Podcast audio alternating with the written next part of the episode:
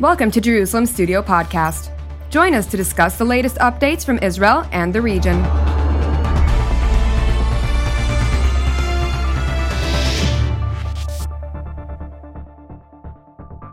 Shalom and welcome to Jerusalem Studio.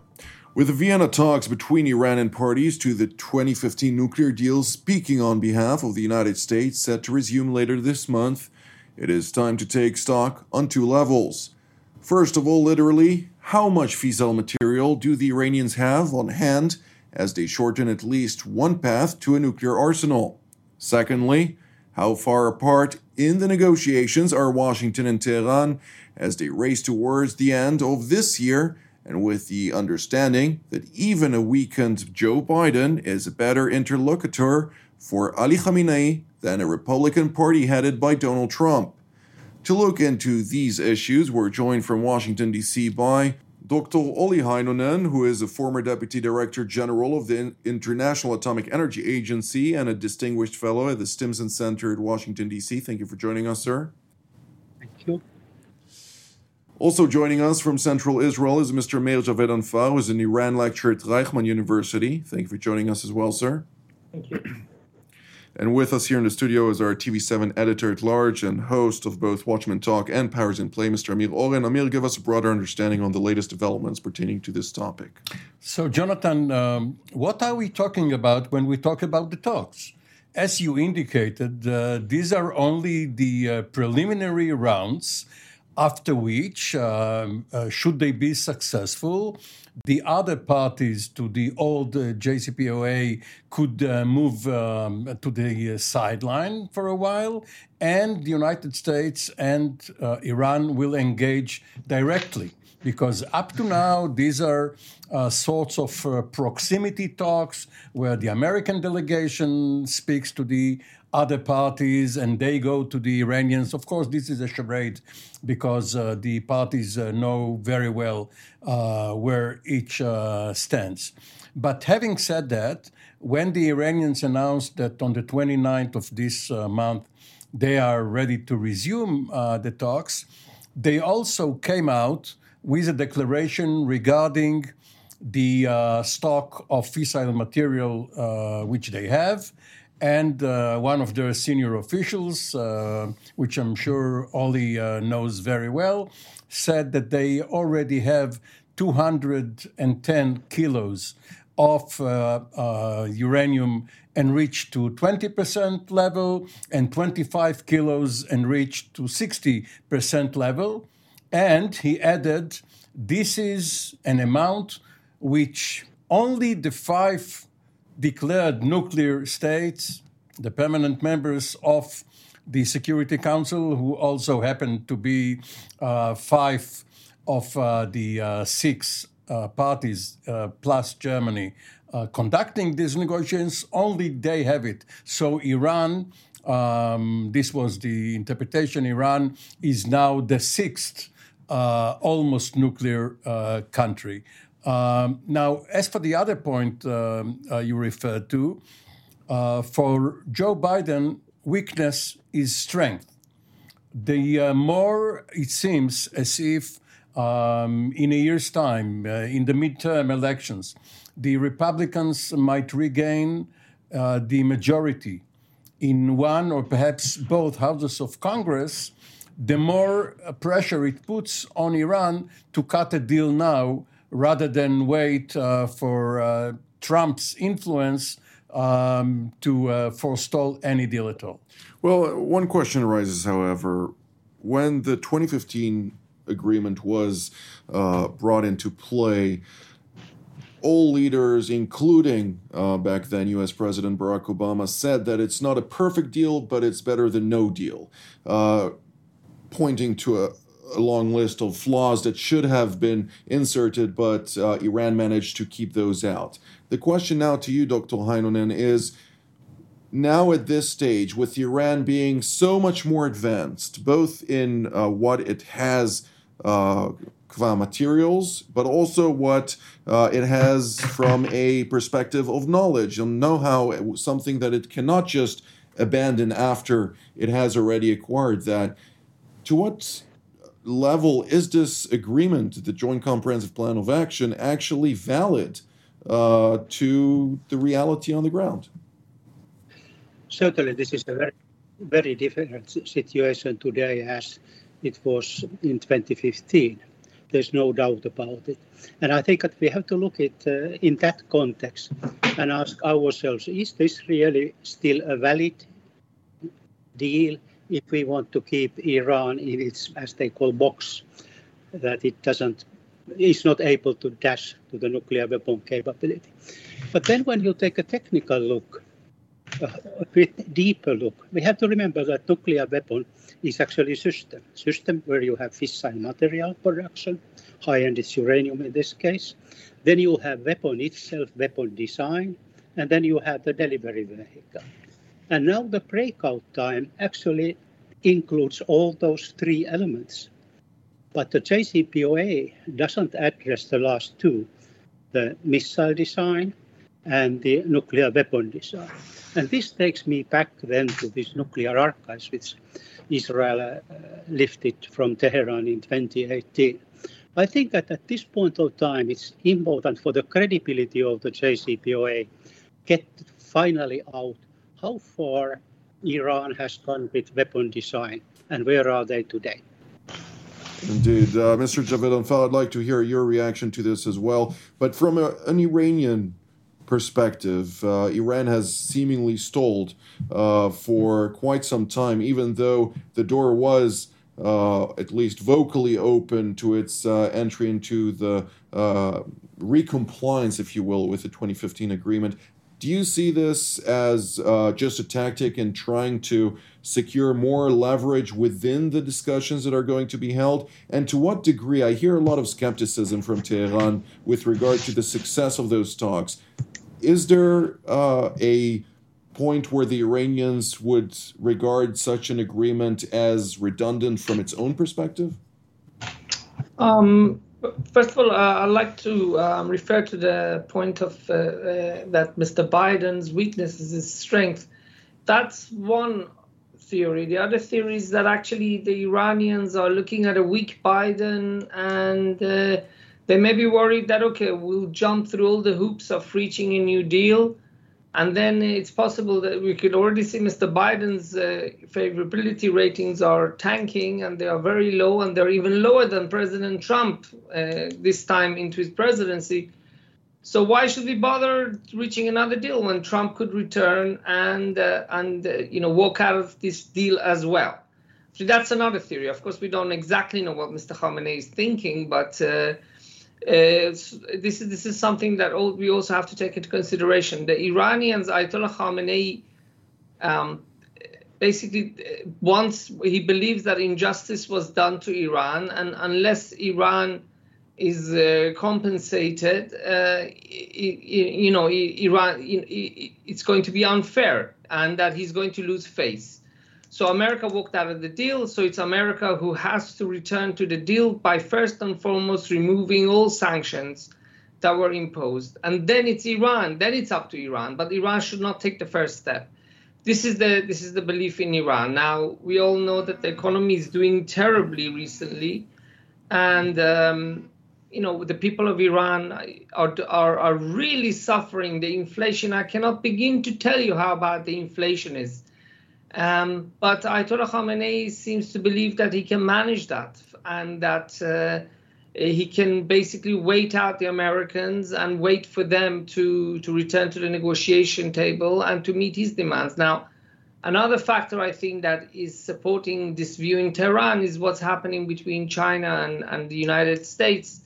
The, the Iranians seem to believe that because China is such an important issue for President Biden, he doesn't want to confront Iran, so Iran can can basically wait him out and and uh, take a stronger position. Indeed, Mr. Oren. Well, um, it's a very plausible scenario uh, if you look at it uh, from Tehran's point of view.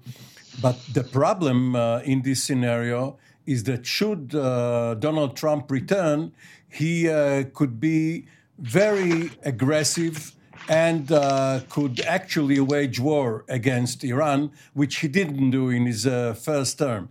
So there are limits to brinkmanship here.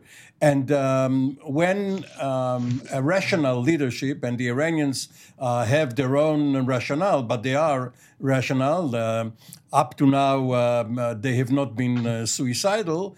Um, when they weigh their options, uh, one should expect them to come down on the side of negotiating a deal with Biden.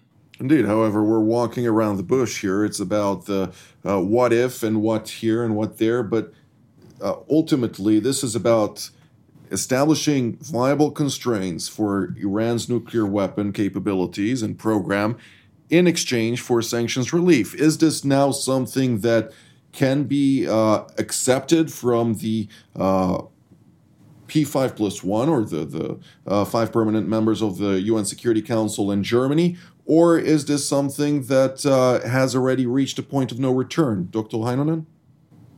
I don't think that it has uh, passed the point of no return, but I still see quite a lot of differences between these parties to the uh, JCPOA. What is required from Iran to demonstrate that it has abandoned its nuclear weapons aspirations. Chinese and Russians are perhaps more relaxed and they think that they can handle the situation with a longer term, even with a weaker JCPOA.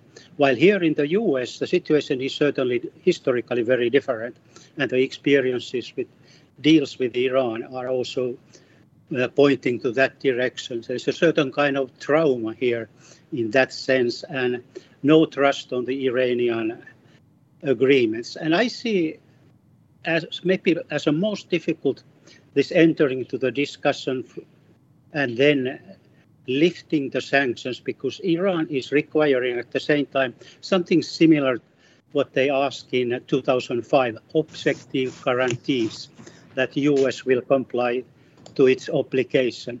And in, under international law, it's actually very difficult. There's no real instrument which pushes you to follow the agreement which you have one side. There's no one agreement where you cannot leave. That is the practice. So I think that the dilemma will be here in the starting point.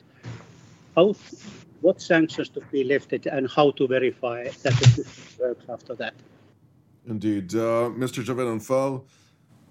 The fact of the matter well, is the uh, the the United States cannot guarantee at this stage that the next administration will not decide to toss the paper once more and deal with it right. in a more stringent manner. Why would the Iranians return to a deal if this is the reality at the stage? Well, the thing is, they don't want to be the ones who say no and to walk away because they don't want to, you know, they don't want to tarnish their relationship too much with the with the Russia and China. They want the Americans or the Europeans to say at the end, okay, this is not working.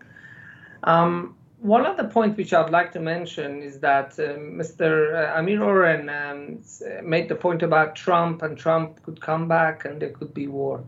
Actually, the Iranians, I don't think, see it that way. Trump talked a lot he imposed a lot of sanctions, but he was very apprehensive about anything that could lead to military conflict between uh, Iran and the United States. And we saw it after after the Iranians shot down a US UAV. They could have shot down another US plane. They didn't. He even thanked them um, for not shooting down that plane. Uh, the Iranians, I think, they look at Trump and they say, okay, you know, he could impose sanctions, but he's imposed the toughest sanctions on us.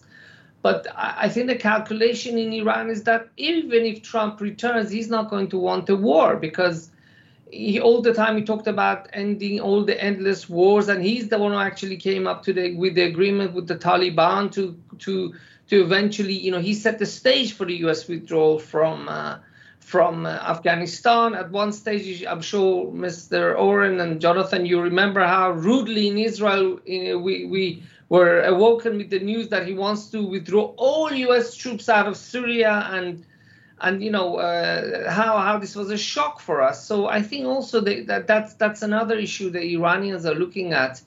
um, I, I don't think they're too deterred by the prospect of a, of a U.S. attack. I think that what, what deters them in the long run more uh, is probably probably by an attack by Israel. One other point I have to to make is that returning to to the nuclear negotiations, we also have to look at the possibility of does Iran does the Iranian foreign ministry have enough English speakers and, nego- and negotiators to come back and to renegotiate the deal? because those who could do it, they belong to the Zarif administration, and they left, they gone, they're gone.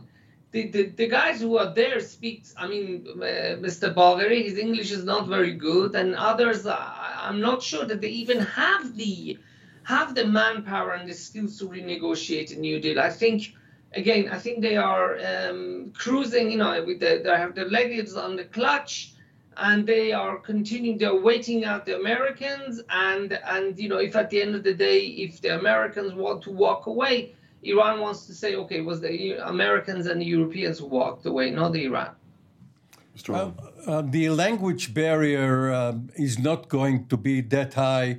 Uh, the Soviets always negotiated with the Americans in Russian with interpreters uh, in order to have extra time uh, to think about the, the, positions that they uh, were given, even though Gromyko and others understood English perfectly well. Uh, it's a diplomatic uh, ploy which the Iranians will use regardless of their command of uh, the English uh, language. But Jonathan earlier asked uh, why uh, shouldn't the Iranians be skeptical of an American commitment now if the next administration could abrogate it? And the answer is because it's a good deal for them. They are losing nothing if they return to the JCPOA uh, because they keep the vision of having uh, um, nuclear weapons down the road, be it in 2031 or perhaps there will be an extension for the sunset uh, clauses. All they have um, to have in an agreement is the assurance that sometime down the road they will be free and sovereign to do what they wish. Dr. Heinonen? Yes, I, I think, think that the, uh, his address was right. That this deal is, if it comes as it is, it is very good for Iran. It doesn't close any doors for the future. And uh, slowly also the sanctions start to fade away, restrictions start to fade away. First ones in a little bit more than one year time, and five six years from now they can enrich any num to any number, any quantity they need. So for them it's a good deal if it is like that. But I would really caution the other parties not just to go ahead with the old deal have some provisions for improvement because otherwise we will see the same trouble two, three years from now. And with one more difference Iran has built further its capabilities, it has its missiles improved, perhaps a weapon design which is not now investigated at all. So I think that this is an important moment to visit the JCPOA and agree on different kind of future. Mr. Javedanfar? Well, I, logically, I, I, I, agree with Ellie, uh, with Dr. Heinen, and sorry that we should uh, that it's very important and it's beneficial for for the for the government of Iran, for, for the people of Iran. I'm not actually sure it's beneficial for the for the for the Islamic Republic and the the, the, the deep state. Um, but uh, it would be beneficial for everybody else. We have to also remember that uh, the deep state in Iran thrives in such times they act like the mafia. You know, they close down all the doors and hatchets of, of Iran's economy. They take over the economy. They go around threatening other companies and other businessmen to go and do business with them. Um, you know, in a way, this, this the closing down the hatchets and being under sanctions also under, under these circumstances, the Iranian regime thrives, and we see what's happening uh, to the Iranian economy in terms of how the deep state is taking over the economy slowly, slowly. But I think also, I think there's a psychological element at play here. Within the Islamic Republic, um, we, we, have to uh, we put this into Iranian context, please. Let's not look at this from an Israeli point of view or American or a Finnish point of view. Let's look at it from an Iranian regime point of view the 2015 deal was very difficult for Khamenei to accept. he made a lot of compromises, a lot of compromises to accept that deal. He was far away from what he had in mind. But he was convinced by Rouhani and others that America's word is America's word, and you can you can take it to the bank.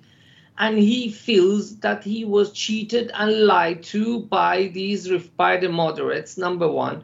Number two, he believes that Iran, uh, Mr. Rouhani and Mr. Zarif smiling to the Americans and talk, wanting to talk to Americans portrayed an image of weakness to the Americans. And the Americans exploited that image of weakness, not only to reimpose sanctions, not only to walk out of the nuclear deal, but also to kill the apple of Ayatollah Khamenei's eyes, which is Qasem Soleimani.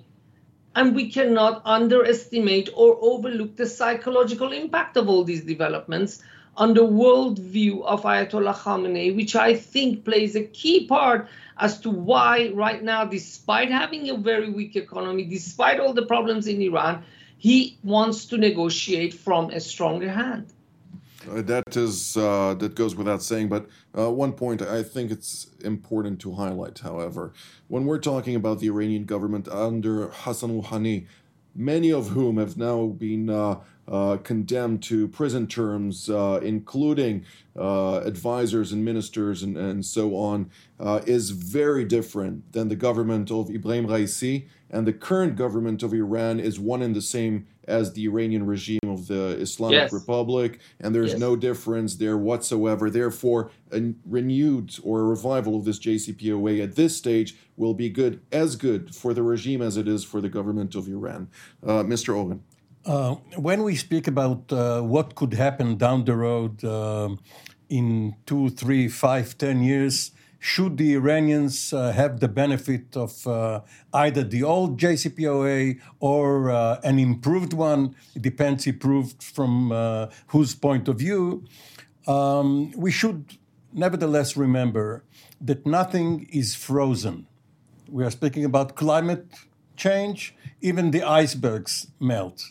There are other technological developments, especially in cyber and in other adjacent areas, which would give Israel and other countries tools to take down the Iranian nuclear project, perhaps without a kinetic attack, should the need arise. So, as long as these developments take place, the um, playing field will still be at least level and perhaps even more so to the West's and Israel's advantage. Indeed. Uh, well, we're drawing near to the end of the program, and I'd like to give uh, each and every one of you the opportunity to have a closing uh, analysis for the near future ahead of the talks. Of course, uh, Dr. Uh, Heinonen, if you could also provide a sentence of advice to uh, IAEA Director General Rafael Mariano Grossi, who is uh, also in a very difficult position, on the one hand, calling for a censor of the regime, on the other hand, uh, being in a quite precarious situation in between Eastern powers and Western powers playing politics at the expense of the agency. What can you tell us, uh, uh, in your perspective, is going to unfold in the near future? First of all, yes, he is indeed in a very difficult position, but he's the right man to be in that position. I have no doubt about it.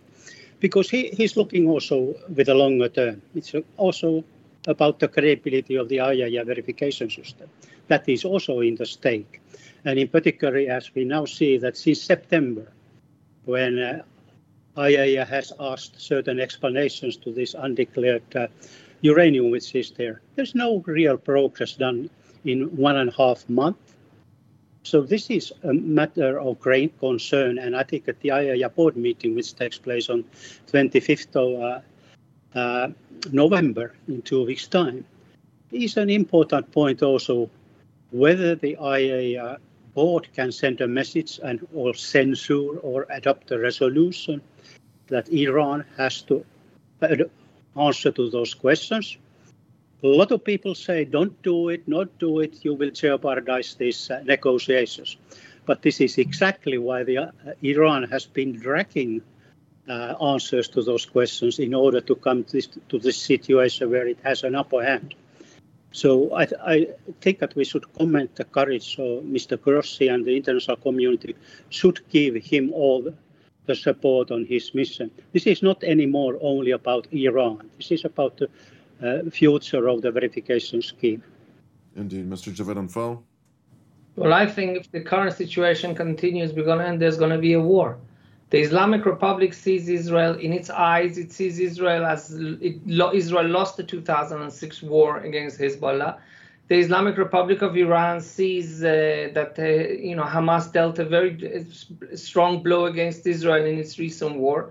Ayatollah Khamenei, I, I, said all those factors he's affected by, but I think there's another important factor is that I think he's surrounding himself by around by sycophants which is actually what happened with the Shah, which is why his regime fell. But I'm not, I'm not saying his Ayatollah Khamenei's regime is going to fall.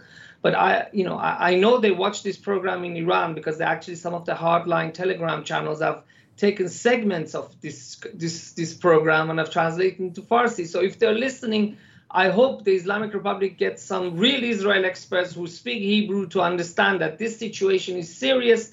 And if the current situation continues with Iran amassing nuclear, uh, you enrich uranium to 60% or more and getting close to nuclear weapon, this is going to end up in a war. That no Israeli government, be it headed by Netanyahu, by Netanyahu, Bennett, or the Meretz party, is going to accept a nuclear-armed Islamic Republic of Iran.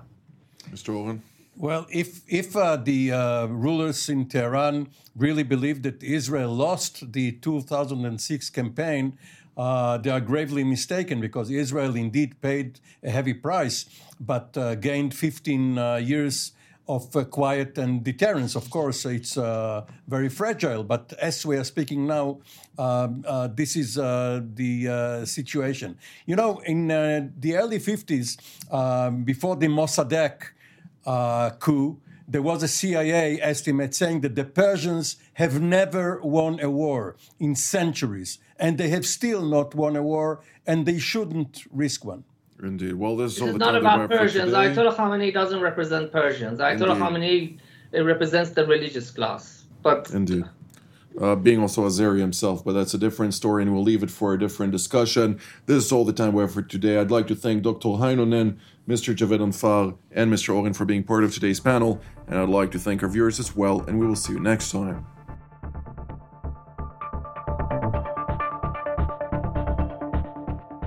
Thank you for joining us in another Jerusalem Studio podcast. For more content on Israel and its region, we invite you to visit our website at tv7israelnews.com and follow us on social media.